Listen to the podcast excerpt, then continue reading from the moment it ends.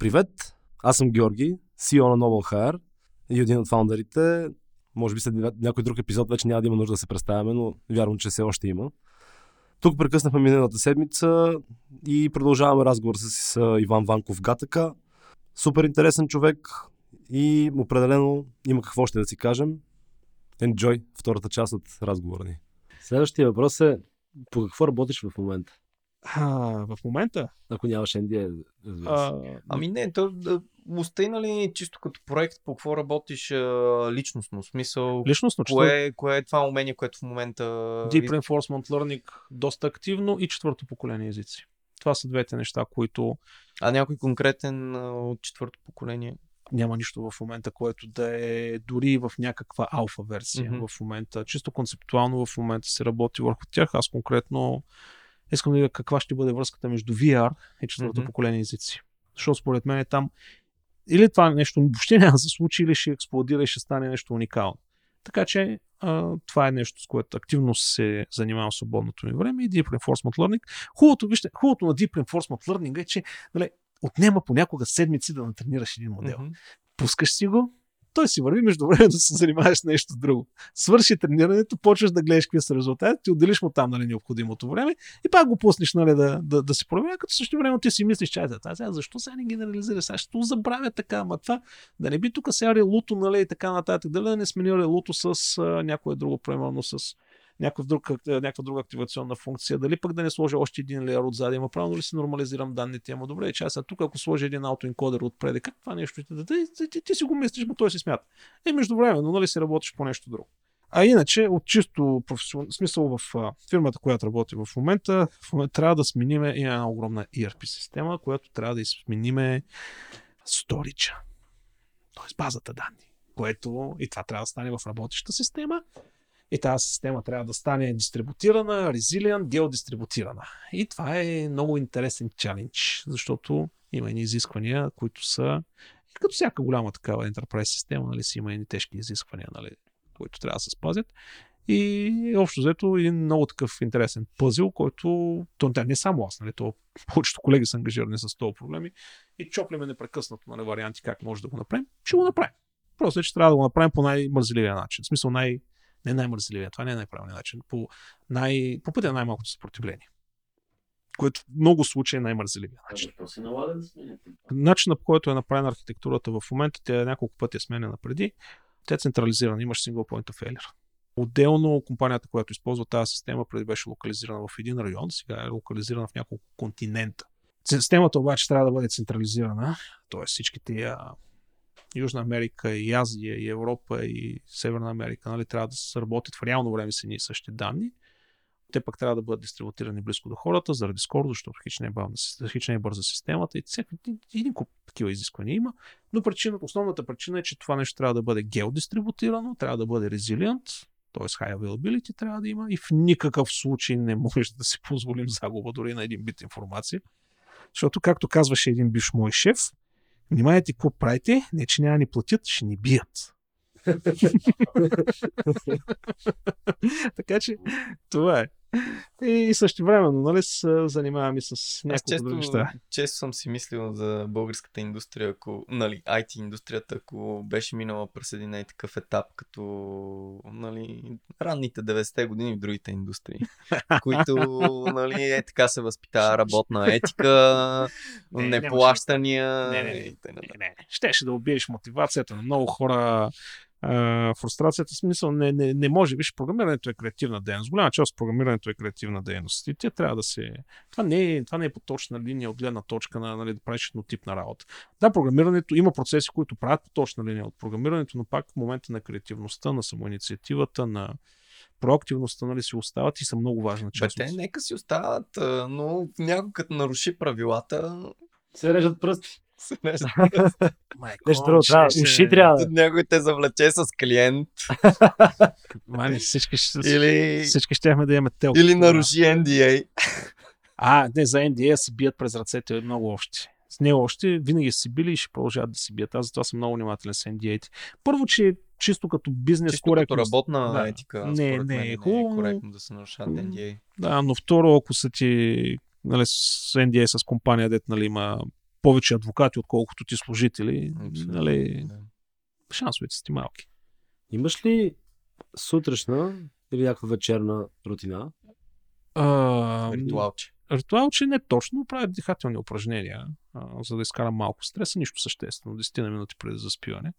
Аз бях чел един ресърч, че нали, продуктивите ритуалите обичайно се свеждат до две. Един е приготвяне на напитка, т.е. нещо, което консумираш, а другото е преместване към място. Да. Тоест, нали, влизаш в някакво пространство, подреждаш си го, почваш да работиш. Както ти дава пример с готвача. Той не е готов да почне да работи, докато не си го подреди. И не си сипе, примерно, чаша вино след това.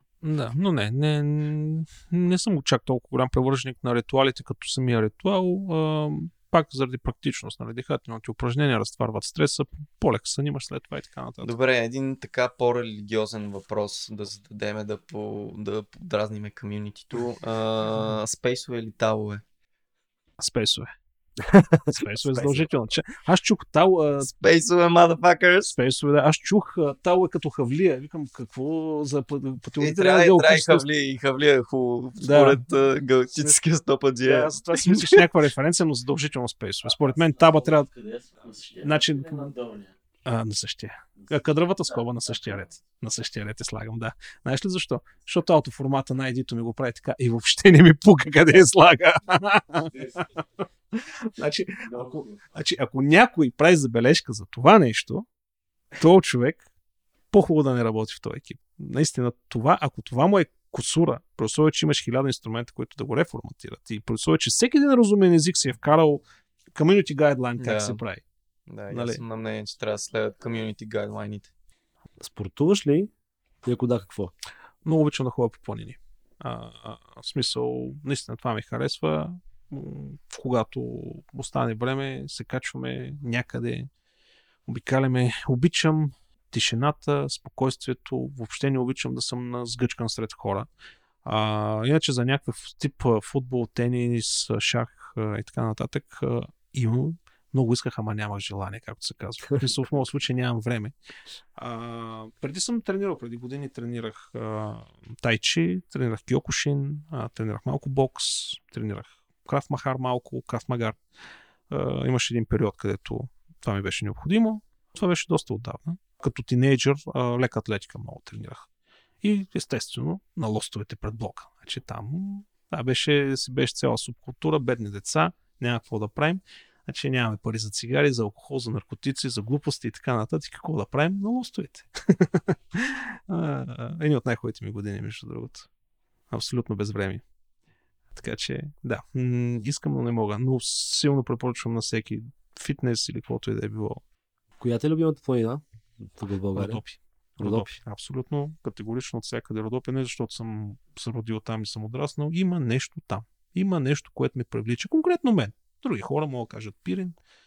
Това е моето нещо. Може ли да даш конкретно 2-3 места, които би препоръчал хората да отидат? В Родопите, където и да отидете, хубаво. Родопите е такова красиво място.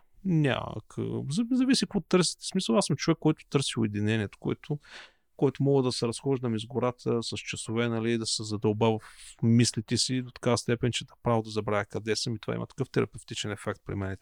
Такъв релакс, така ме успокоява, така ме настройва позитивно, с доброта, с хубава енергия, с очаквания, с желание да правя хубави неща. Но виж, всеки трябва да си намери неговото място. Правилно съпругата ми обича много рила. И да питам още един въпрос. Попаднах в блога ти на една статия там с прословутото интервю за PHP и това, което ме впечатли, не е толкова статията, нали, ами огромният брой коментари, как изчерпателно им отговаряш на тези хора. Смисъл ти, къде го намираш това време да пишеш отговори? То се пише за много кратко време. Един такъв отговор се пише за 10 секунди. Да, не, 10 секунди не, но за една минута. Буквално, примерно, докато чакам да ми мине някакъв билд или някакъв тестинг, мога да се да отговоря. Като това също е някаква форма за разнообразяване. За забавление. И отделно, нали, аз съм дървен философ на свободна практика. Не, виж, аз имам една такава теза, че в разговора се ражда въпроса. Не, в разговор се ражда въпроса, в спора се намира отговор. И да, голяма част от тия коментари са как да кажа, не чак толкова смислено, но има хора, които не създават добър анализ, дават друга гледна точка, което е много полезно, защото това ми дава един реалити чек. Нали, в смисъл, аз мога да хвърля нещо, както и сега в момента с тази конференция. Казвам нещо, което за мен е истина. Много хора почват да казват не в грешка си и една малка част от тях дават валидни аргументи. Тия валидни аргументи аз ги взимам предвид и това ми е един изключително качествен реалити чек. Какво е първо мнението на хората и общото мнение на хората, къде аз евентуално имам някаква грешка. И сега конкретно тази конференция разбрах, че едно определено нещо, една определена теза не съм я артикулирал правилно и това също създава някои търкания ненужни, но това ето, за напред ще го знам и няма да я правя тази грешка. Така че спора не е за спорта, не е за да докажа, че разбираш ли, аз съм бил прав, нали, аз съм бати пича, България не ме обича, не да са пълни глупости. Това е защото искам да получа обратната връзка на хората, която е смислена, да я анализирам, да си направя реалити чека, да си извадя изводите и така мисля, че ставам малко по-добър в разбирането си, в знанията си, в уменията си. За това го правя. Той затова тръгна целият този блок, освен нали, желанието нали, да споделям информация. Аз буквално се изморих, като четях към мен треда и представяйки си как се пишат отговори на всичките коментари. Звучеше много изчерпателно. Еми, сега той... Да, той мисля, че имаше и въпрос по тази тема от Пула. Да, защо? Все още ли смяташ, че развитието се постига чрез унижение? Така, първо, зависи, има много форми на унижение и една част от тях са градивни. Това хората трябва да го разберат. Писнало ми е от мамини дечеца, от леглювци и от... Нали, има и детска аудитория, да не използваме една така дума. Няма детска аудитория. Да. Имаме и червени точки. Да. Добре, да разбрахте ме какво искам да кажа. Егото на програмиста, колкото по-рано бъде намачкано, толкова по-добре за него. Това нещо може да стане без някакво брутално унижение или така нататък. Да, когато ти ударят егото, боли. Мен много пъти са ми го ударили и това винаги е водило до нещо позитивно. Така че, конкретно за този случай, господина, аз не съм го унижавал по начина, по който масата разбира думата унижение. Аз просто му показах, че той има нереалистични очаквания за неговата заплата, които са вследствие на нереалистични разбирания за неговите умения. И му казах, че ако иска да стигне това ниво, може да го стигне, но просто трябва да се постарае малко.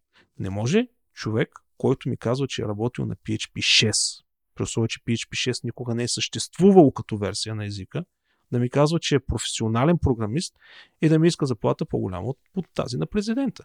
И да се държи по начин, по който той все едно аз съм длъжен да му ги дам тия пари. Да, скромността също е нещо, което трябва хората да се научат да използват. Затова ти като ме попита по какви проекти си правил, ми мога да ти обяснявам, правил съм аз и сегашните екипи, и предишните екипи сме правили неща, които мога да ти ги опиша по изключително впечатляващ начин. Примерно, ако представи си, сега ще пичвам на някой на някоя виси, нали, какво мога да направим. Нали, така, тук има една система, дето мога да това, развиш от тук, от Южна Америка, така до Русия, нали, може да хваниш цветята, прямо, които са отгледани в Еквадор на 3000 метра над морската височина, конкретното цвете, къде точно е посадено на нивата, кой го е откъснал, кой го е пакетирал, в кой камион се е движил, в кой контейнер, каква температура и къде на червения площадката е отишъл, нали, до там, нали, ако е развалено това растение, да върнеш обратно по веригата, да видиш къде се е прецакала системата, да можеш да го коригираш. Правил съм го това нещо. Тук ти говоря за над 1,5 милиарда записи в база на ден. 1,5 милиарда на ден. И така нататък. И какво ще стане, като го кажа това нещо? Ще се почувствам горд, ще се почувствам велик. Много хора могат да го направят това нещо. Много хора от програмистите, които познавам, да, даем достатъчно време и достатъчно бира и ще го направят. И какво? Достатъчно време, достатъчно бира. Да, в смисъл, ако имаш правилните хора, затвори ги в една стая, дай им една каса бира и ела след там една седмица и вземи готовия продукт буквално.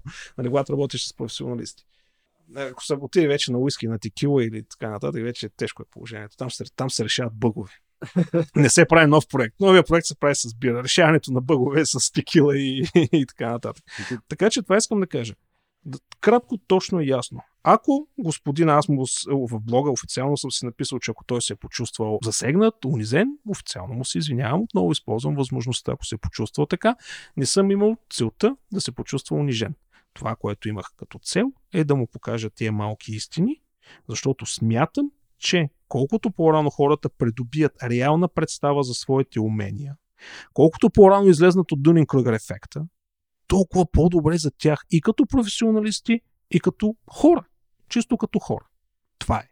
Който иска да ми се сърди, който иска да ми псува. Това е начинът, който според мен работи. И не само според мен, и според много други хора работи. Когато написах тази статия, много HR-и, говорих с много HR-и, защото тогава, между другото, не се занимах с рекрутмент директно, но водих интервюто с една голяма компания, нали, за подбор на персонала и работихме с около 15 различни HR компании, защото трябваше много бързо да се създаде екип от около 120 човека. И нали, аз бях един от хората, който подбираше на техническо ниво и на просто дали ще бъде фит в екипа. С всичките HR-и, които говорих, казаха да, мисля, напълно съм съгласен с теб и не виждам никакъв проблем в това, което си го направил. Абсолютно никакъв проблем, даже някои казаха повече хора, повече хора, е прекалено, но казаха повече хора трябва, нали, да го говорят, но по малко по-мек начин. Така че, който се чувства засегнат, право. Който не се чувства засегнат, право. Това е. Всеки сам избира как да е нещастен. Става дума за HR-ите. Mm-hmm. Това, което забелязвам в момента, ще покрай работата с NobleHire, е, че има много голям демант и съплай нещо, не е толкова голям, колкото... Ние сме 7 милиона човека. Откъде дойдат тия хора? Ние сме 7 милиона човека. Какво е решението? Решението аз го казах. Тук остава... Да, тук остава менеджмента, QA, софтуерна архитектура и топ девелоперите. Фактическата работа ние аутсорсваме Африка, Индия, Пакистан. Тоест, клиентите, които имаме в момента, бъдещите клиенти, те пак си идват при нас. Тук обаче ние ги поемаме. Клиента не го интересува, че някой ще му свърши работа в Индия или в Пакистан. Клиента не го е грижа кой ще го напише. Клиента го интересува дали ще работи както иска, дали ще плати, в смисъл няма му струва повече. Това го интересува клиента. Тоест, ние го поемаме клиента от тук, ние го ръководиме проекта, ние правим архитектурата, евентуално интеграциите, т.е. те по-деликатните неща, по-сложните ги правим тук. Хамалската работа, нали, на тръстиката, както се казва, други хора, които са по-евтини от нас. И по този начин, ако Индия или Пакистан или Африка станат скъпи, ние може да отидем някъде другаде. Защото успеха на един проект зависи от мениджмънта на този проект. Не толкова от кода. Значи, ако кода не работи, това е много лошо. Но ако кода работи и кода работи изключително добре, разликата е много малка между тези две ситуации. Така че, ако ние знаем вече как да избутаме един проект, чисто като менеджмент, чисто като QA, чисто като процес, чисто като риск менеджмент, чисто като разпределение на ресурси. Кой ще ни го свърши, няма никакво значение. Ние трябва да се разкачиме от фактическата работа, ноу-хауто трябва да остане тук. А мислиш ли, че тези неща като project management всъщност също не стават все по-мейнстрими, все по-трудно ще е да се диференцираме като майстори в тази област? Ами, те много хора го установиха, че това е пътя на развитие. Това да не е нещо, което аз съм го измислил вчера в тоалетната някаква гениална. Това е тренд, световен тренд, който много хора го правят вече. Ние не сме единствените. Един куп компании в Съединените щати го правят това нещо вече. Един куп компании в Европа го правят това нещо. Въпросът е, че ние първо сме изградили доверието. Имаме добри контакти, имаме доверие на клиентите, че тук нещата се случват. Второ, имаме много ниски данъци. Това е много, много ценно. Трето, имаме свободно движение на пари. Имаме стабилност, политическа и военна и икономическа стабилност. Не се очаква тук военни действия, както в Украйна, защото там не отиват, защото не се знае кога пак ще се разпредят нещата и пак за трети път ще трябва да се махат компании оттам. За трети път трябва да бягат компании. Това е нашето предимство. Ние имаме изградени пазари, трябва да си ги задържим. Това нещо е тренд, който се случва, защото стават хората скъпи. Аз затова пак на DFBG лекцията, за която говорих, точно с това започнах. Съединените щати, големия бум на компютрите, търсенето на програмисти, не толкова много хора, които излизат от университетите, това нещо дига цените зверски много, ти имаш парите, знаеш, че това нещо ще донесе още повече пари, няма кой да ти свърши работата.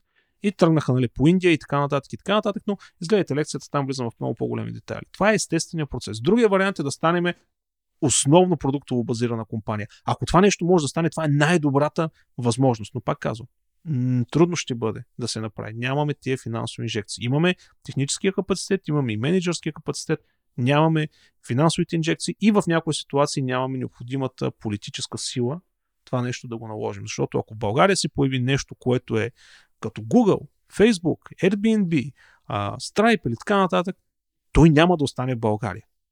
Или ще бъде изнесено от тук, или ще бъде унищожено, или ще бъде придобито, или поне няма да стане под наш контрол. Той физически ще бъде изнесено в Съединените щати. Този тип системи са част от националната сигурност. И наскоро изтекаха пак едни доклади на една агенция точно за такива анализи, стратегически анализи, където всъщност там много ясно се каза, че последните вече 4 или 5 години Google, Amazon, Stripe, Facebook, имаше още 4-5 компании, нали, другите не са толкова мейнстрим, но те са големи, те са в групата на националната сигурност. Т.е. там има силна политическа ангажираност към тези компании и силен политически натиск към тях. Абсолютно не е нещо, което да се очудвам. Много хора не го знаят и си мислят, че като имат някаква голяма идея, ще отидат при някакво виси, висито ще им даде 2 торби с пари, те ще се затворят в една стая, след 6 месеца нали, ще е готов продукта, нали, висито ще каже ева лабате, ай сега тук да вземе ни милиарди. Не става така. Първо, парите ще са ви свършили много преди тези 3-4 месеца, второ висито вече ще ви е взел 34% и след това за втори раунд ще ви вземе още 34%. И така. Споменаваш различни дестинации, различни култури. Mm-hmm. Или могъл да кажеш някакви специфики между, кажем, Близкия изток, общи неща, Далечния изток, щатите и по-скоро разлики между менталитета на хората и не знам. Или то... като сервис бизнес, кой регион ти бил най-приятен да обслужваш като клиенти? Азия определено ми харесва да най-ми харесва да работи с азиатци по отношение на бизнес. По простата причина най-вече особено китайци. По простата причина, че първо, добре, дай започнем с Съединените щати. В Съединените щати има една такава нагласа, че си им длъжен. Това не ми харесва. Въобще не ми харесва. Ти идваш при мен да ти върша работата. Не искам да се държиш с мен, сякаш съм ти роб или сякаш цялата планета ти дължи по 5 стотинки. Ако трябва да обобщим, американския бизнес в голяма степен е you do this by this date. Разбираш? Mm-hmm. Да. Второто, което е много не ми харесва в Съединените щати, сега говоря от само от моята гледна точка, което е много малък дял, нали, смисъл в никакъв случай не е, как да кажа, адекватно мнението ми или не описва цялата картинка, но споделям лични наблюдения. В Съединените щати последните години започна един много притеснителен тренд, защото след множество големи сливания, там почти няма малки компании, всички са огромни компании, за да може да си покажат нали, хубавите репорти, че имат growth с 0,1%, те са склонни на всичко, за да сложат 0,001% отзади. Нали, да са графчето да е малко по-високо. И вместо да инвестират в разработка на нови неща, повечето бутат към, не може ли сега да препакетираме еди кое си, нали, да го шлайфаме леко, да му сложим една лъскава опаковка нали, и да го лансираме като нов продукт, което в много случаи от икономическа гледна точка има смисъл. Нали? Няма нищо лошо да преизползваш стари неща, но те го бутат вече до някаква гротескна крайност това нещо. До някаква наистина деградирала, отвратителна крайност, която мен въобще не ми харесва. Това е нещо, което нали, говоря конкретно за компаниите и хората, с които ние сме работили.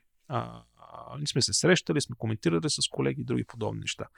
Сега има изключения. Сега има няколко компании американски, с които работим, с които от години работим. Има изключително добри отношения, но те там вече са формализирани. В смисъл, там са на друго ниво отношения. Аз ти говоря, когато отидеш, нали, правиш first contact и така нататък. И го има този момент. Въобще не ми харесва това нещо.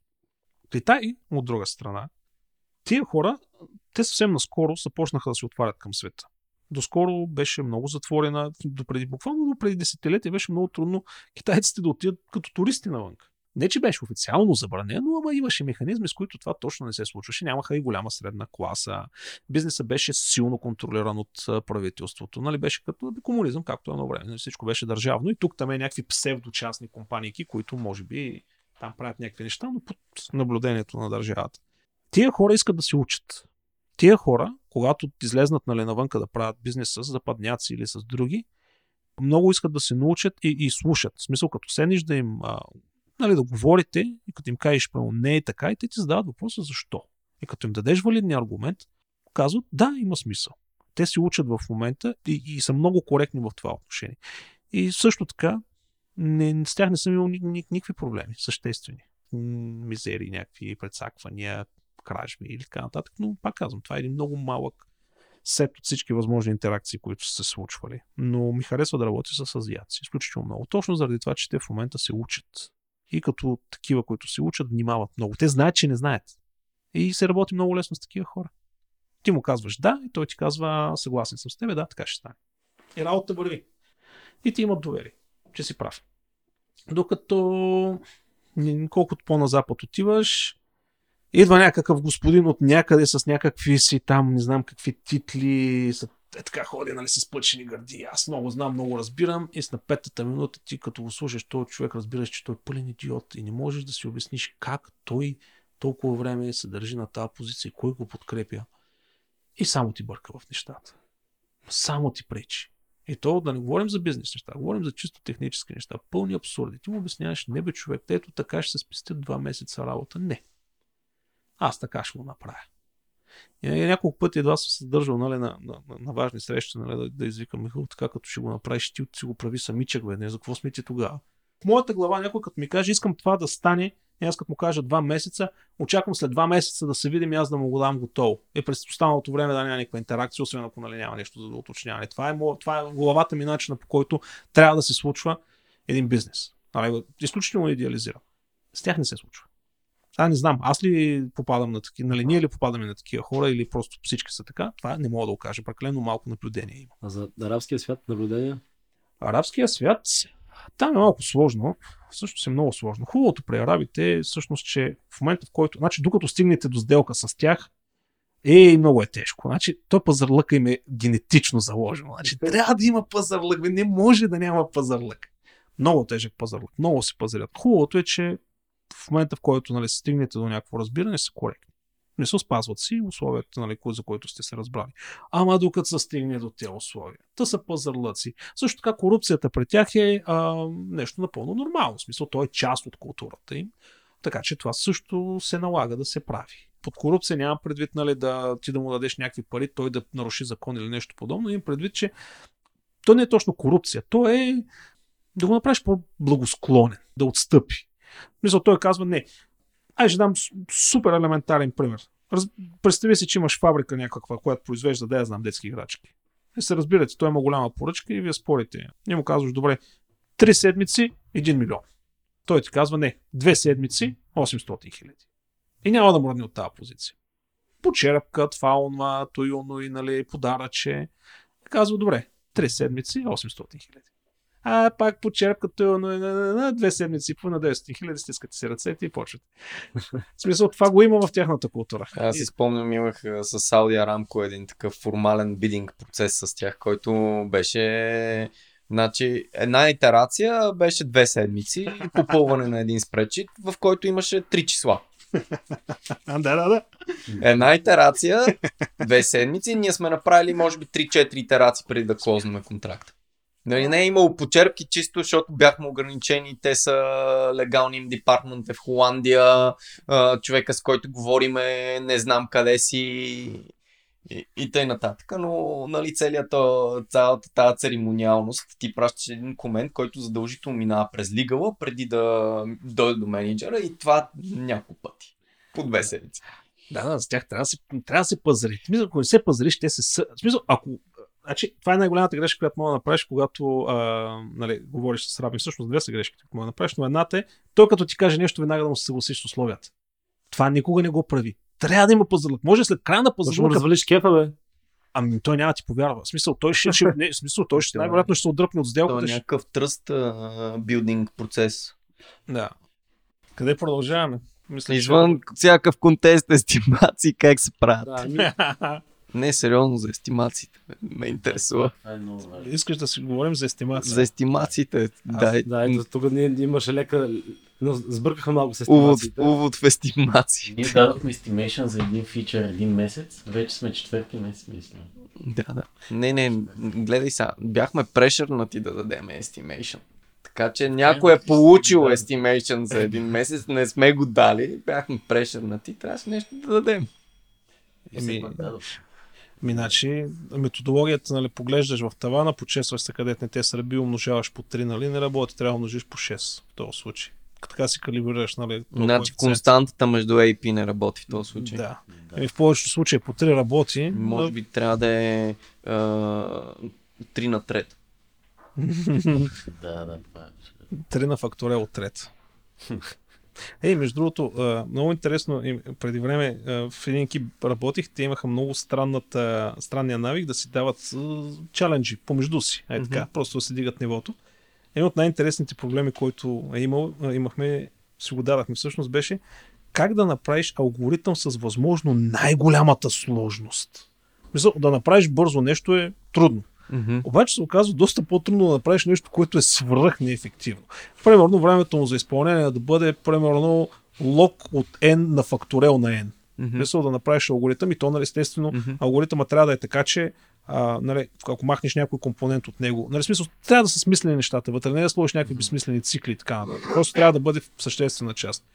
Това е много трудно да се направи. Изключително трудно да се напише, да се пише такъв. Естествено, абсолютно непрактично, но пък знаеш колко много неща научаваш за алгоритми и така нататък. Това е много яко. Малко ми напомня на тоя пъзъла, не знам дали си чувал за цикадите. За 12-те години, да. Да. Ами не, те цикади се появиха 2012 и 2015, или беше втората цикада и тя все още не е разрешена. Но наскоро гледах един документален филм за една групичка хора, които, нали, много отдадено са се занимали с тези цикади. И това всичките хора казват, като страничен ефект, ние научихме страшно много. Къде по криптография, къде по програмиране и някакви такива, нали, чисто хай-тех интереси. Самия експириенс е бил изключително learning експириенс за тях. Абсолютно. Всеки проблем е едно пътуване, през което ти научаваш много, дори и да не го решиш.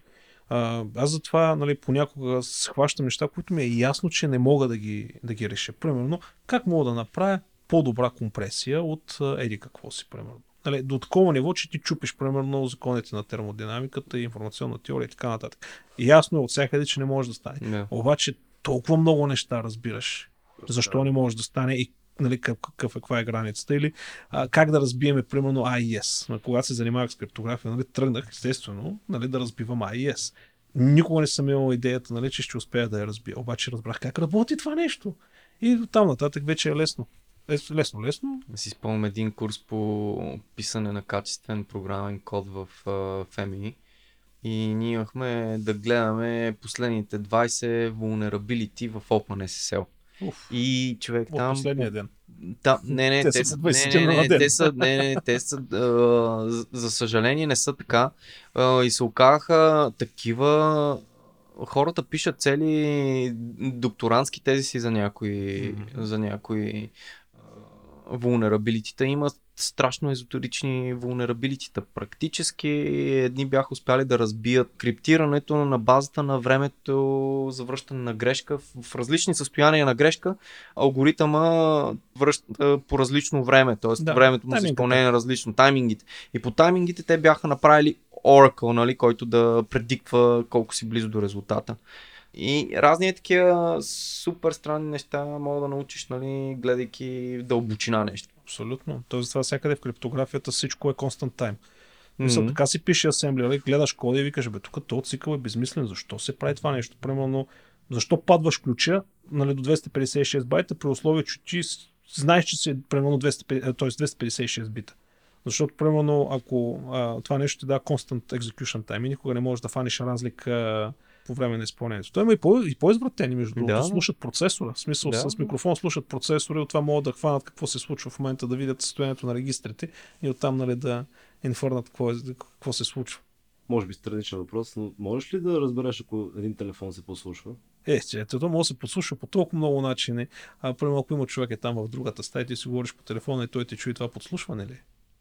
Ако те послушва от по-голямо разстояние.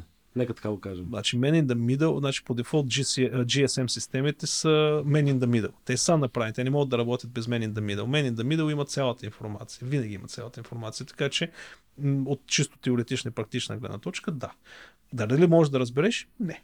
Дали можеш да... И той точно това дава така голяма сила на теория на конспирацията, защото храната на теория на конспирацията е, че ти не можеш да докажеш, че тя е вярна или грешна. Това е нещо, което засилва и можеш да вадиш толкова много аргументи за и против, че в крайна сметка никога не може да стигнеш до заключение. Това не е теория на конспирацията. Самите GSM е отдавна е ясно и още от преди Сноудън, че те се слушат. Включително по самия стандарт на GSM. Има възможността клетката да ти пусне микрофона на телефона в режим слушане. Дори телефонът ти е загасен, стига да има батерия вътре. Само няколко компании правят така наречения Base Radio. В смисъл, това е фърмуера за радиочипа, който комуникира с клетката. Само няколко компании ги правят. Ти не можеш да прескочиш Base Radio-то. В смисъл, когато той има пълен контрол върху телефона. Така или иначе. Освен ако нямаш някакъв физически kill switch, да ти изключи микрофона, може да бъде пуснат. И затова преди години, тук като бяха уния мутринските времена и така нататък, когато се правиха едни по-високи срещи, или телефоните се оставаха отвън, или се махаха батериите. Когато се правиха такива срещи, това беше изискване за подобен тип срещи. Това все още важи, когато влизаш в някой по-висок профил, някаква организация. Дали ще са военни, дали ще е данс, дали ще е полиция, не само в България. С микроволновата става ли му номера? За кое за микроволновата? Беше Сноудън, така филма му започна, как всички, които влизаха в стаята и слагаха телефони в микроволновата. Причината е, че микроволновата има много силна, много добра екранация, особено на тая частота около 800 МГц. И 2,4 ГГц и така нататък. Та става просто тя е един много добър Фарадиев в кафес. Също нещо може да го постигнеш с един метален шкаф. Така че те ги слагат заради екранацията. Да, работи. Между другото, те продават и много компании продават такива калофи, които ти работят като Фарадиев в кафес. В смисъл, когато си сложиш телефона на единия край, имаш покритие, като го завъртиш на другия край, където е всъщност антената, антената е в Фарадиев кафес и губиш цяла връзката. Има много такива решения, но слуша се масово всеки, не бих казал. Няма смисъл да се слуша всеки. Избрани съдори. Но в определена ситуация системата е направена това нещо да може. По дизайн тя може да го прави това нещо. Сега дали се използва, аз не съм човек, който знае и не ми е работа да знам. Като каза за конспирации, чувал ли си за The Philadelphia Experiment? Където, какво беше с радарите, дето хората са били по средата на кораба залепени и пътували във времето и така нататък. Чувал съм нещо, ама... Материя с хората. Чувал съм нещо, въпросът е, че тогава това са първите радарни системи. Това, което моето виждане за нещата е, че не е било много ясно как високо енергийни микровълни действат върху човешкото тяло. Те са набузили някакви киловати на тези антени, спекли са хората, малкото оцелели, са почнали да разкрасяват историята и така нататък. Със сигурност много хора са измерили там, но според мен са измерили, защото просто не са предполагали какво ще стане с няколко киловата насочена микровълнова антена. Военните имат и такива станции за далечна комуникация, те са на къси вълни. Дига са една антена, те са 2 киловата. В смисъл, говорят и когато баща ми беше военен, те ги наричаха черни свръзки. Това е радиоразузнаване, радиозаглушаване, беше старшина. И съм ги виждал там тия камиони.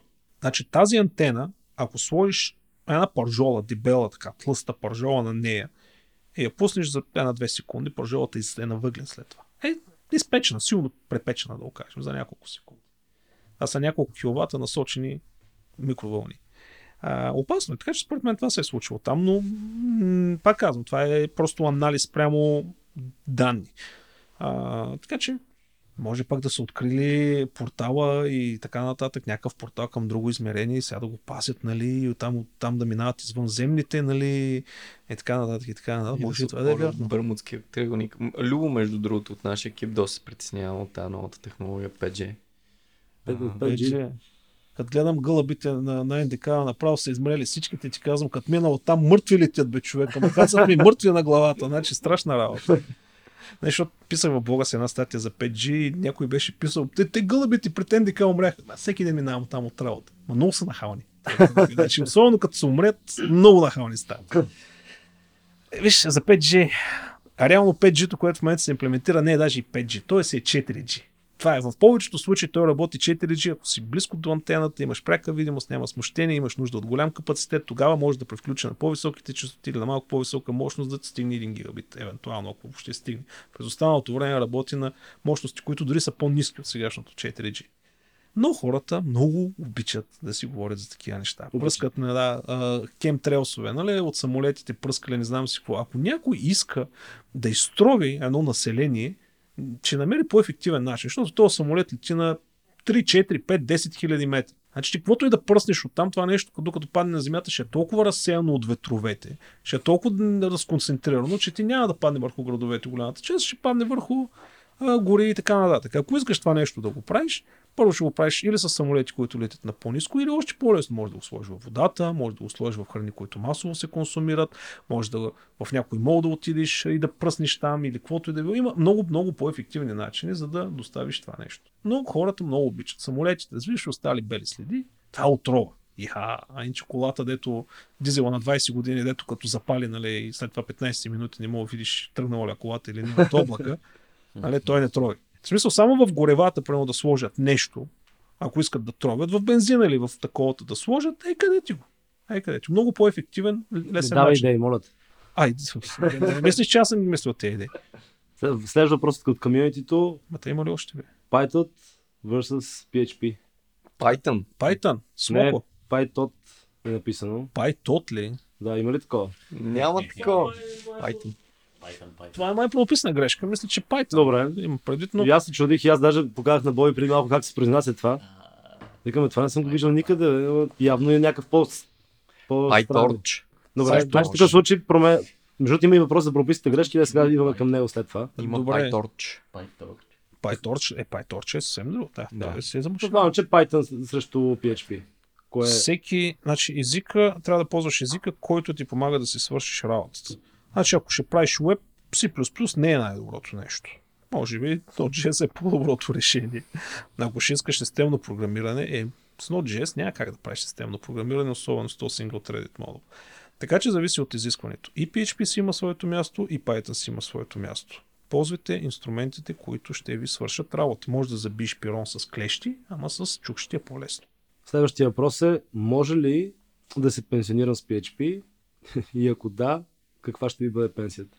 Пенсията се определя от държавата спрямо парите, които си внесъл. Това няма нищо общо. Ти мога да си... И също се определя от това какво внасят в момента текущото поколение. Да. Значи, ако иска да каже, може ли да стане милион, в смисъл да направи някакъв проект с PHP, който да му носи пари, да не му се налага да работи, да може. Facebook започна на PHP, продължение на PHP. Мисля, че е успешна компания финансово. Да, горе-долу мисля, че горе-долу, да. Така че можеш. Виж, пак казвам, езика няма никакво значение. Изпълнението на проекта, идеята, това е нещо, което има значение. Ако работи, значи езика, инструментът е правилно, достатъчно добър. Това е. Можеш с PHP, можеш с Python. Ама по-добре се научи, нали, отговарям лично на този човек, който го е питал, защото по-добре се научи на методология на програмиране и след това ще видиш, че в някои ситуации си може да е по-добър, Go може да е по-добър, Java може да е по-добра. Или въобще да не го пишеш, може да е най-добре. Следващия въпрос е, що е правопис и има ли почва у нас? Така, имам някакво неврологично състояние, което не ми позволява да пиша правилно. Старая се, опитвам се, не е оправдание. Мислете го като дислексия. Окей, нека да го кажем дислексия. Ама това е сериозен въпрос ли смисъл? Според мен беше провокирано, защото имаше два от най-популярните въпроса. Този първи, който беше кои технологии са най-важни за програмистите.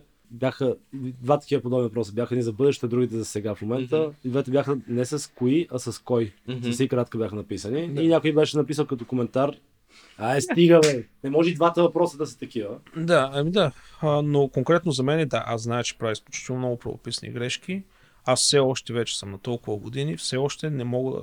Трябва много да се замисля за разликата между ч и ц, между ш и щ. И между С и З. Просто когато пиша, нали, как се и така и още няколко други такива, примерно с имената. Имам изключително голям проблем с запомнянето на имена. Значи, примерно на среща с човек мога да ти дам изключително много детайли, нали, как се е държал, за какво сме говорили в детайли, последователността, настроението, с какви дрехи е бил, къде сме били и така нататък. Повярвай ми, не мога да се спомня името. Аз имах такъв много дълго такъв проблем, но работа, която ми се налага да върша, добре да им помнеш имената, така да го кажа. Не, знам, обидно е много, в смисъл... Намерих много, много хитър хак. Четох го даже в една книга, бях така, ще го тествам. Като запознаеш човека, първия ключ е ти, повече хора не чуват въобще името. Mm-hmm. Трябва да се заслушаш за името. Mm-hmm. Дори ако не го чуеш първия път, което често ми се случва дори и в момента, след като вече доста години го тренирам, питам, абе, извинявай, как се казваш, пак ще ме повториш ли името? От началото първите 10 минути е окей да попиташ пак този въпрос. И като кажеш как се казва човека, веднага се сещаш за човек, който ти вече познаваш със същото име. И другия път, като се зачудиш как се казва, ти излиза картинка на човек, който познаваш. Асоциация. И всъщност ти излиза, аха, окей, Иван. Да, правиш асоциация, други хора използват мнемоникс и така нататък. Много симпъл трик ми беше, който право ми спаси живота. Аз просто се записвам. Да, аз също си записвам. Просто се записвам, така си го решавам проблема, защото съм абсолютно... между другото, имаше на Ричард Файман от великите му лекции и така нататък. Той обясняваше една история за една патка, нали, как с едно дете спорили, че как се казва нали, точно името, на научното име на тази птица, на латински, на английски, на китайски и така нататък. И той разказва на баща си за тази история, как онова дете знаело как се казва името на тази патица на 15 езика. Баща му казва и хубаво, и той знае ли нещо? Той знае ли нещо за същността на тази птица? Как се храни, колко живее, къде ходи и така нататък? Не знае.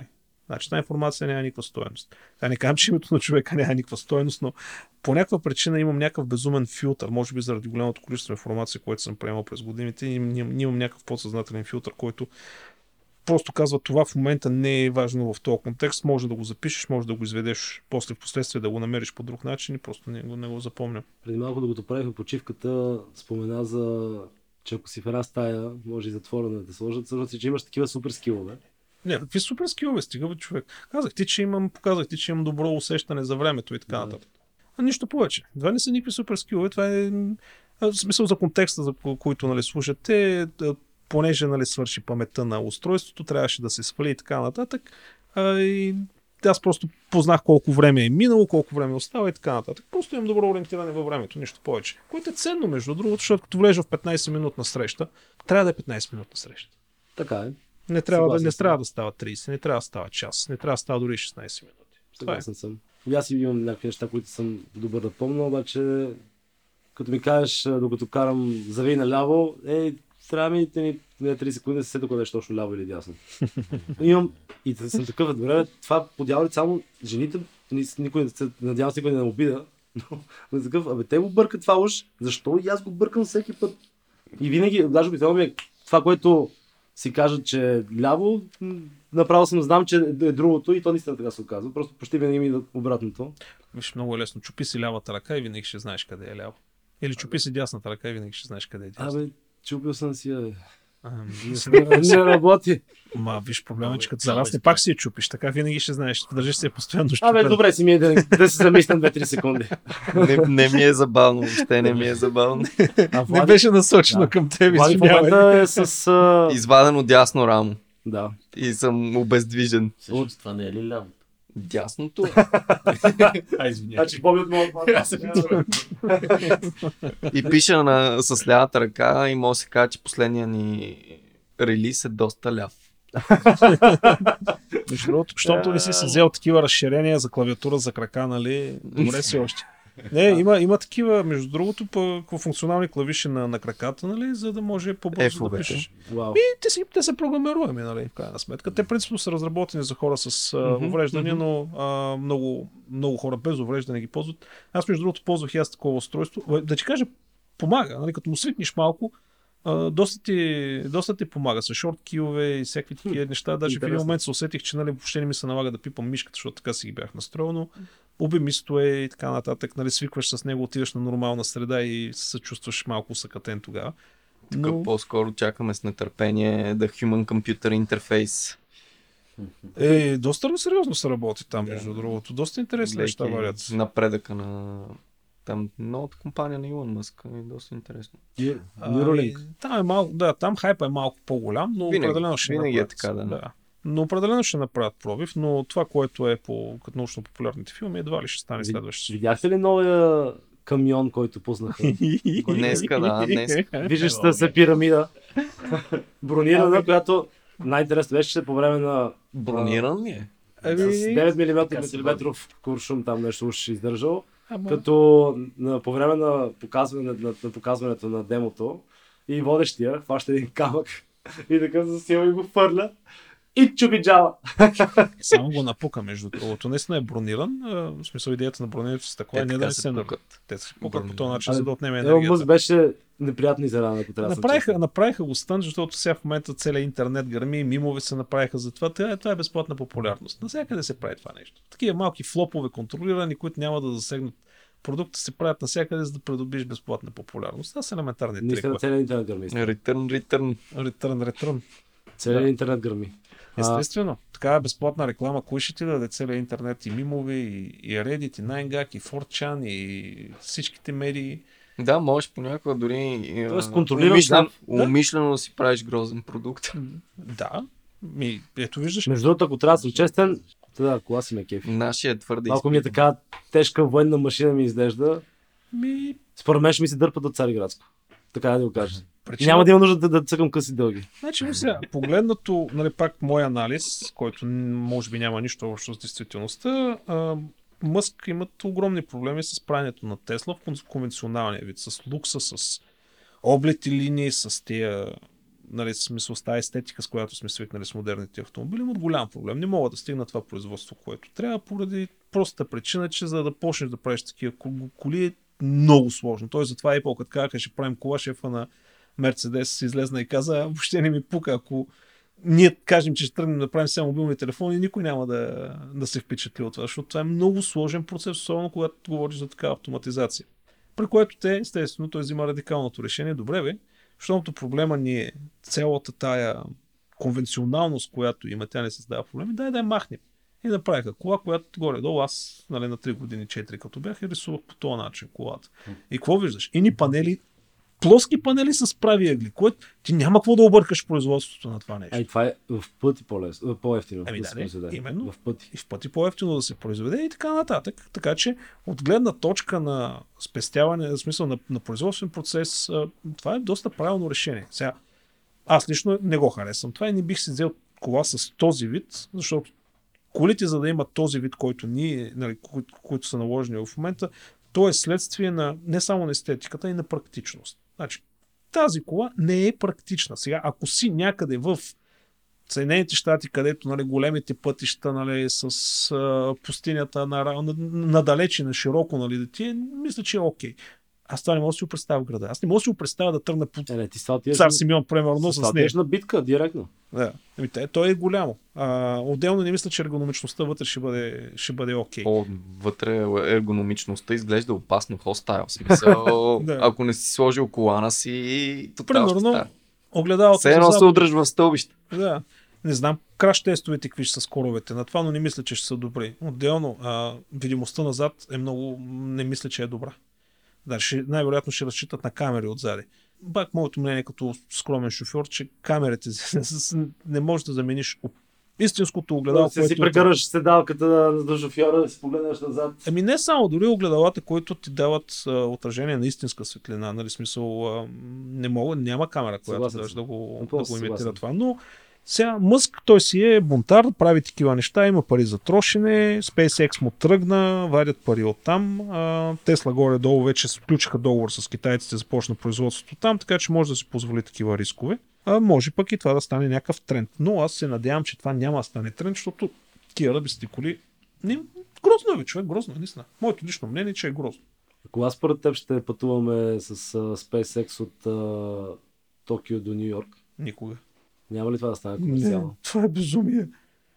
Това е абсолютно безумно. Самолетите, сега не знам колко са точно числата, но бяха нещо от типа на една жертва на 100 милиона или на 10 милиарда или някаква така. Нали, това е най-сигурният транспорт в света.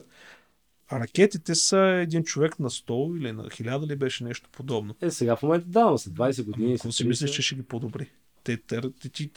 Ракетата ти представлява една голяма бомба, върху която ти си седнал и се молиш и се кръстиш, да не се спука някоя тръбичка, някоя клапанче, някоя мъркуче, защото там като се спука и виж какво става. Нали?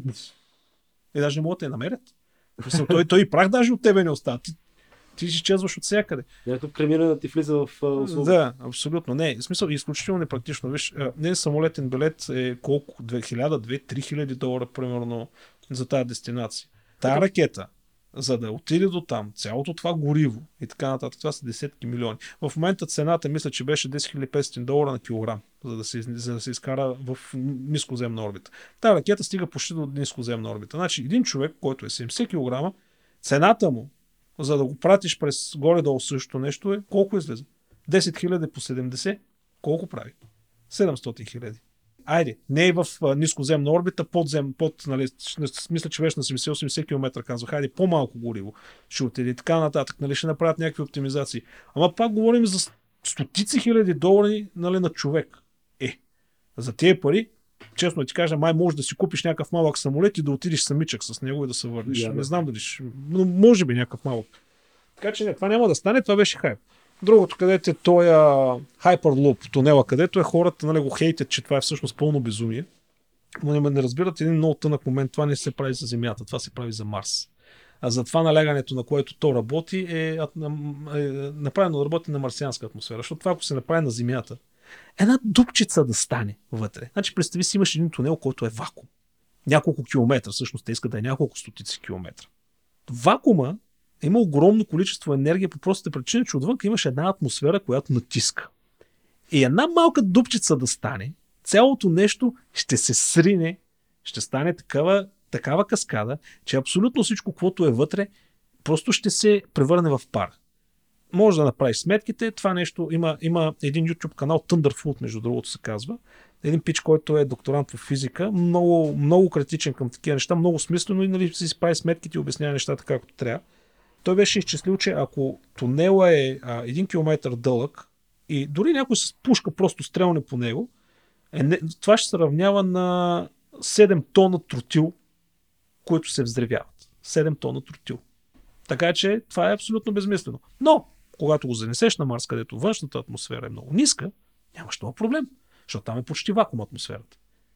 Тоест, разработката, която те правят тук, е за Марс. Защото на него това му е мечтата. Да закара хората там, да направи инфраструктурата. Затова работи за соларни системи, защото там това е основният начин на енергия. Затова работи към защитни системи, които те защитат от радиация. Затова работи към химичните системи, които ти произвеждат гориво и хранителни и храна на Марс. Затова работи с транспортни системи. Защото иска цялата екосистема да я разработи. И затова и тунелната компания, която направи, между другото, защото най-доброто място на Марс, всички учени казват, е да е под земята, защото няма какво да те защити от радиацията. За да занесеш защитата там, материали, олово или каквото и да е било, е много скъпо. Така че вариантът е да се бутнеш отдолу под земята. Тоест, тунелната компания, която се учи да прави тунели само че на Марс, Hyperloop, което е транспорта между различните зони, соларните панели, които са основният механизъм за производство на енергия, транспорта, говорим за ракетите. Той си затворят цикъла, да? Ами да, той иска да хване цялото нещо. Това е големия план, но повечето хора не го разбират. Като междувременно някои от тези технологии ги прилага на земята, за да може да изкара някой лев, да финансира цялото това нещо. И другото, като говорим за Мъск, айде да продължаваме. Или че преклева с времето. Не, според мен доста интересно. Starlink. Знаеш ли защо се прави Starlink в момента? Ако не сте запознати, Starlink е сателити, много сателити в нискоземна орбита, които всъщност ще предоставят много бърз интернет на всяка точка по света. Отидеш на Антарктика, Северния полюс, по средата на Австралия, в пустоща, имаш интернет. Знаеш ли защо се прави това нещо? Кой го финансира? Кой? Високоскоростните търговци на борсата. Знаеш ли защо? Защото скоростта на сигнала в нормален оптичен кабел е около... Та пак ще ви изложа, но мисля, че беше около 65% от максималната скорост на светлина във вакуум. Използвайки Starlink, там скоростта е 85%. Тоест, хората, които пращат информация по Starlink, имат няколко милисекунди предимство пред тези, които използват оптичните кабели. И това нещо е безумно. Това сте абсолютно сигурни пари. Сега, разбира се, нормалните потребители ще използват малко по-бавен път, ще има едни приоритетни потребители на Starlink, които са тези търговци, които ще изкарат няколко милисекунди. Сега, ако си мислите, няколко милисекунди толкова ли е важно, ще ви дам един пример за високоскоростна търговия. Представете си, че седите под Айфеловата кула през нощта, имате едно фенерче и святкате с фенерчето. В същия момент, в който първия фотон излиза от фенерчето, има някаква система за high-speed trading, започва да търгува. До момента, в който светлината е стигнала върха на Айфеловата кула, тази система вече ще е сложила 10 поръчки. Това е скоростта на high-speed трейдинга в момента. Просто опитай се да си го представиш като скорост, за какво става въпрос. Така че... Аз съм чул, че имотите в Ню Йорк са адски скъпи поради тази причина, тъй като цялата зона, която е до централата, където се случва, са заети от инфраструктура. Да.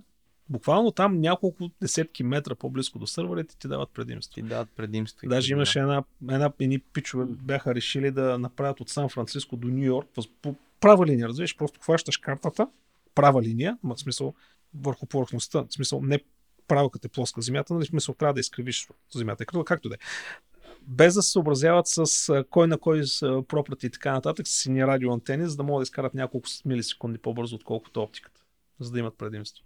Така че това е Starlink, оттам идва голямото предимство. И естествено, нали, ние всички може да се облагодетелстваме от него, но пък аз не съм никак навит от една такава централно контролирана точка като Starlink. Ще видим какво ще стане. От друга страна пък тия сателити много ще пречат на астрономите. Защото имаш едно огромно съзвездие, нискоземна орбита, което непрекъснато ще прецаква наблюденията на учените с големите телескопи. И няма как да се избегне, защото те са много, много хиляди сателити. Ще бъдат. Все още не е ясно колко ще са. Нали, казаха там 12 хиляди, май ще са повече. Това въпрос е мой. Uh-huh. Аз обичам ги тези. Кое, оставете човека на мира ли е това въпрос? Не, оставете на човека на мира... Не, по-скоро стейтмент ми се струва. Каква според теб е функцията, или е била функцията на пирамидите? И има ли се функция, различна от това да са гробници? Енергията на пирамидите, май почваме да говорим това, че с Сириус са напаснати и така нататък. Не знам, по-скоро за его, показност, причината поради която са направени всички големи монументи, причината поради която са направени и цар Соломон и така нататък. Его, показване. Живота на колектора ще бъде наследен от колекцията му. В смисъл, колекторите колекционират по много причини, но една от тези причини е живот, по този начин да си гарантират някакво безсмъртие. Влизаме в много такива интересни психологически моменти, но цялата идея на пирамидите е показност. Ти си божество, ти си повярвал, че си божество. Искаш нещо, което само божество може да направи. Защото в тяхната култура и религия и социален ред фараоните са били абсолютни божества. Тоест ти трябва да можеш да направиш нещо, което само божество може да направи. И са го направили, да. Наистина гениална инженерна дейност, наистина изключително прецизно направено. Имали са своите религиозни виждания, защо трябва да бъде обърната на изток пирамидата, нали, и така нататък, нали, защо трябва да е един куп такива неща, които в момента теориите на конспирациите вадят какви ли, откъде ли не се смучат пръсти, да изкарат каквото и да е било. Защо ъглите на пирамидите са точно такива? Защото това е най-лесното застроение и една от най-стабилните конструкции. Ако я направиш по-широка в основата, ти трябва много повече материал. Ако я направиш по-тясна в основата, тогава почва да става нестабилна. И инженерите са казали, това е добър компромис по отношение на размерите. Ако отидеш да видиш, в смисъл и това е пряко съобразено с материалите, които са налични. Като отидеш да видиш пирамидите, които са в Америка, в Южна Америка, понеже там материалите са по-различни, те имат различна форма и различни пропорции, защото материалите са различни. И така нататък. Така че в някаква степен катедралите може би са по-голямо чудо на инженерната мисъл, тъй като представляват, нали, по... неочевидна синергия на прости материали. Да, и не са симетрични. Катедралите не са симетрични. Да. Пирамидата е изключително симетрична. Но все пак говорим за няколко хиляди, говорим за 4-5 хиляди години назад. Тогава това са можели катедралите. Вече се строят със съвременни техники. Но това е цялото нещо. Би ли ни препоръчал една-две книги, които според теб биха били ценни на...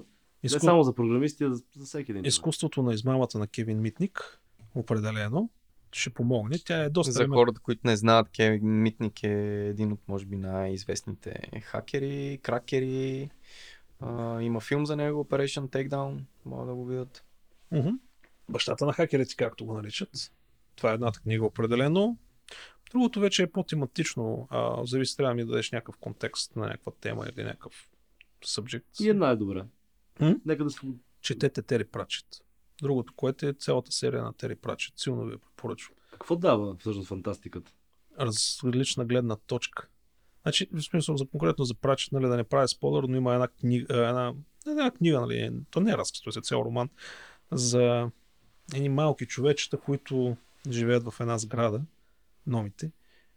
И там всичко обърнато обратно. Примерно, вятъра духа, защото листата се движат. на дърветата.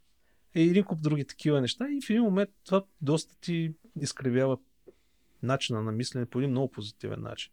Мисля, прекъсват ти хубавото фентази, фантастика ти прекъсват линейния сюжет, който сме свикнали да ни бутат повечето филми, сериали и така нататък. Отиваш и гледаш който е да е там от тия блокбъстър филми, нали, ти още от втората минута вече ти е ясно кой ще умре, кой с кой ще спи, кой ще е героя, каква... Даже почна, нали, смисъл, всичко ти е ясно, то няма изненада, то няма нищо. Аз затова, между другото, харесвам европейското кино по-обскюр. Просто е причина, че там има някакви много нестандартни изходи, развития и ситуации, които ти не нарушават това линейно мислене. Трябва да излезете от това линейно мислене. Излезането от линейното мислене е, нали, другото клише, да мислиш извън кутията. Мисленето извън кутията означава, че ти имаш един стереотип и ти винаги, понеже преди А плюс Б е давало на С и е работил, и си кажеш, значи това винаги ще работи. Но има ситуации, в които не работи. И когато следваш това линейно мислене, ти не можеш да си кажеш, че А плюс Б, ама плюс една константа, нали, мога да ти даде правилния отговор. Така че фентазито помага много, а Терри Пратчет е абсолютен майстор на това нещо. Наистина, лека му пръст, уникален е. И то е просто интересно. В смисъл, самата история е много интересна. Ти асоциираш се с героите, интересно ти е какво ще стане с тях. Но малко не мога пиша така. Така че това е моята препоръка. Как се усъвършенстваш в ежедневието? За какво? Зависи за кое. Аз непрекъснато чета, уча, експериментирам. Практиката ми е на мен учителя. Практиката. Ето, примерно е сега с това, което се опитваме да го направим, дето говорих от ДВ с тази база да стане геодистрибутирана, резилент и така нататък и така нататък. Ами има много начини да се направи. Докато не го направиш, да го видиш в детайли и така нататък, няма как да разбереш. Примерно на теория един от вариантите изглеждаше много добре, колегата седна да го прави и се оказва всъщност, че ако има лек дрифт в часовниците на машините, системата почва да стане стабилна. Ама това ти не мога да го предвидиш преди да си го направил. Практика. Просто като имате нещо в главата, направете прототип, опитайте се да видите дали ще стане. И пътя на пробването ще ви научи. Няма значение какъв е резултат. Как разпускаш след кодене и говорене по цял ден? Как би разпуснал след този вече почти 3 часа в подкаст? Аз съм тежък интроверт. Интровертите имаме нужда да останем на тихо, спокойно, тъмно, топло място, за малко време да може да се събереме. Говорим за такова кратко разпускане, нали, където просто така, нали, не е за някаква дълга почивка или за нещо, което ще отнеме няколко часа. Като се пребера, детето, жената, след като легнете, така нататък, оставам някъде на дивана или някъде, където е на тъмно и общо взето нищо не прави. Мисля го като някаква медитация. С отворени очи. Или в някой случай дори мога да почна да правя някакъв, примерно да изиграя едно тайчи или така нататък, или някаква форма на медитация в движение. Какво ще беше да изиграеш едно тайчи? Тайчито, освен бойно изкуство, има и форми. В смисъл, може да подпуснете в интернет как има и плавни такива движения, които се тренират. Ние беше с Влади тренираме на Вингчун и там... Ние правиме цигун, нали, но то е същото, просто се нарича по същия. Да. Имената са различни. Но... И малко се различават формите, защото при нас са много, много повлияни от даоизма. И не правим, нали, класически тайчи форми и малко, много от нещата, които правим, са и леко еклектика, т.е. нашия учител е събирал и от други влияния. Но общо взето това е, наистина. В смисъл, те са форми, в които имаш медитация в динамика, съчетана с дишане и визуализация. Да, точно. Това е много силно. Това е много, много, много силно. Между другото, то се използва от професионални лекари за терапевтични цели, нали, визуализирането, дихателни упражнения, така нататък. Дори има и машини, които помагат, нали, на хората, които не са запознати с концепцията, да им помогнат. Много е силно това нещо. Това може да ви помогне буквално за 15-20 минути, нали, може да ви изкара от граница на нервен срив, нали, и паническа атака и желание, нали, да вземеш, нали, една карабина. Да избягаш. Да избягаш, хубаво, значи си пасивен, ама има такива деца си мислят кой Драгунов да взема, нали. Fight or fly, да. И така нататък, нали, да те вкара в едно състояние, където си в мир със себе си, спокоен, си кажеш, окей, добре, това е лошо или това така може да си оправи. Много е силно. Много е силно това нещо и не е никак трудно да се научи. Абсолютно не е трудно, защото не ти Дори да правиш леки грешки, прямо във формите и така нататък, ако спазваш основните концепции, нали, какъв ти е ритъма на дишането, каква е визуализация и така нататък, ефектът също е много. И най-хубавото, че не изисква нищо, тялото си го носиш навсякъде с теб. Абсолютно, да. И не можеш да се повредиш, между другото. Това е хубавото. Ако го правиш грешно, просто няма да имаш силния позитивен ефект, но няма да имаш негативен ефект. Да. Аз поне не съм чул някой с такова нещо да тръгне да се поврежда, ма знаеш ли, се ще се намери някой гений, дето и това ще успее да изкриви. Така че... Спомена няколко пъти за жената и за детето. Каква според теб е тайната на щастливата връзка? Чай сега къде отидахме да говорим. Трябва да си намериш човека. Трябва да сте си един за друг. Трябва просто да сте си един за друг, да се подкрепите и така нататък. И между другото, аз много се притеснявам от двойки, които не се карат помежду си. Сега подкаране нямам предвид фърляне на чини, нали, заплахи за убийство и така нататък, но хора, които става някакъв спор за нещо дребно и след 15 минути това нещо е забравено. Аз много се притеснявам от двойки, които нямат такъв режим на отношение, защото това означава, че нямат, първо си нямат доверието да могат да си кажат, да се скарат един на друг, нали, да се почувстват комфортно в това, достатъчно близки с човека, да могат да си говорят истини. Второ, това е много добър начин за много добър отдушник, защото иначе той като бойлер, нали, напрежението се набира и в един момент избухва в нещо голямо. А така лекичко изпускаш. Разбира се, всичко трябва да си е в някакви граници. Но аз не съм човека, който може да каже абсолютната истина за щастието на двойките. Това, което съм разбрал, е, че трябва да си намериш човека, с който се чувстваш добре. Този човек трябва да те кара да се чувстваш добре и ти трябва да имаш желанието да караш човека до теб да се чувства добре. Това, ако намерите такъв човек, хич не се мислете. Аз между другото се ожених много бързо. Мисля, девойката, с която се запознах, много бързо се ожених. Говорим за месеци. Така че, даже като я предложих, тя така... Беше си доста изненада, нали? Не очакваше, но за щастие каза да. Сега историята познава достатъчно случаи, нали? Да. По-скоро еднакви като хора или по-скоро противоположности се... Няма значение. Не. Това противоположности се привличат. Това не знам какво е това клише, откъде е измислено.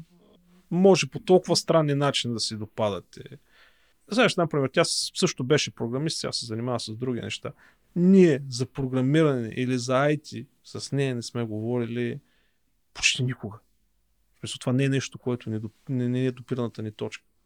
Което, нали, и на мен беше много странно, защото, нали, като се гаджосахме, където се вика, аз не знаех, че тя, нали, програмистка, викам, сега, като разбрах, викам сега тук, ще само разговори за програмиране и така нататък. Не, бъде, няма такова нещо. За щастие, съм много доволен. Аз имам финален въпрос. Добре, окей. И той си лично мой пак. И той е, ако приемем хипотетичен сценарий, който да избират за министър-председател на България.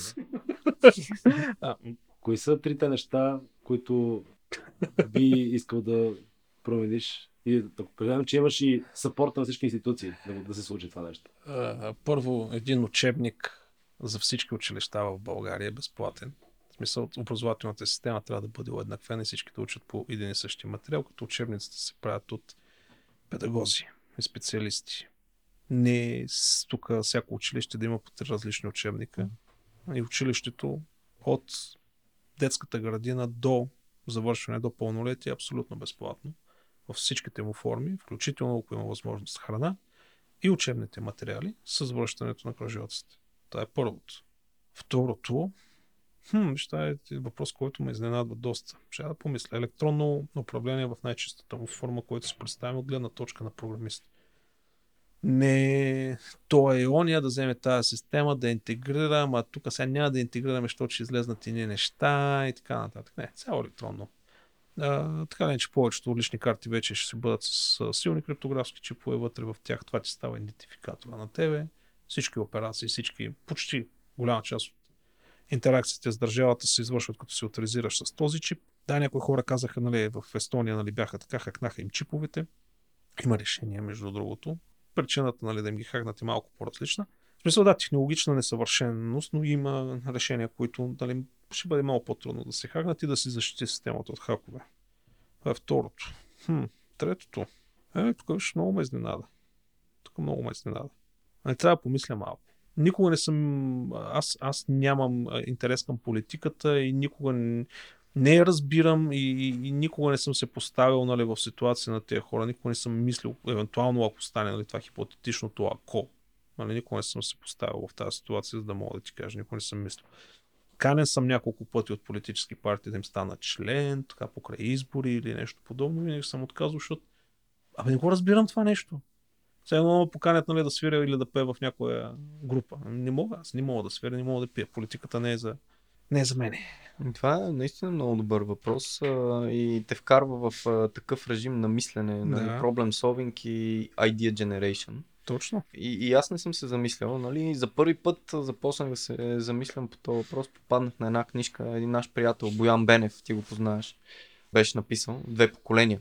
Как да се промени България за две поколения", нали? И той си беше създал също една хипотеза, кои са силните страни и какво трябва да се запази, какво трябва да се промени. Но много интересен въпрос. Mm-hmm. Друг последен въпрос има ли? Не. Оставете го на мира. Оставете да го оставим на мира. Да уважиме комюнитито. Оставете го човека на мира. Като гледам, ще му свърши паметта пак на това устройство, което между другото е много готино. Устройство наистина е много готино. Бих искал да благодаря и на теб, Ванка. И аз благодаря. Компанията ви е много приятна. До сега радвам се, че вече мога да те нарека Ванка, или Иван Ванков, или Гатака. Но определено Ванка ми е по... Баща ми се казва Иван и това ми е много специално. Благодаря и на Влади, и на Боби, както и на Ирина. Която не е казала една дума. Която не е казала една дума, но тя коли и без тук. Нека да ви е ясно. Да, той се личи. И така, и до нови срещи. Най-вероятно този епизод, даже направо си сигурен, че този епизод ще го разделим на две части, защото е... И дано предизвика максимално много хейт. Стигам се. Хейта не е нещо, което... Ще отговорим на всички коментари. Иван, ще отговори на всички, защото той ги отговаря за по 10 секунди. Така че... Докато чакам билда. До минута. Значи, не може... Значи, не, това те го обещаха, не аз. Значи, аз се спазвам обещанията, аз нищо не съм казал за отговор на коментари. Ще се мълча. Така че, благодаря ви за поканата. Беше наистина много приятно и до скоро. Чао.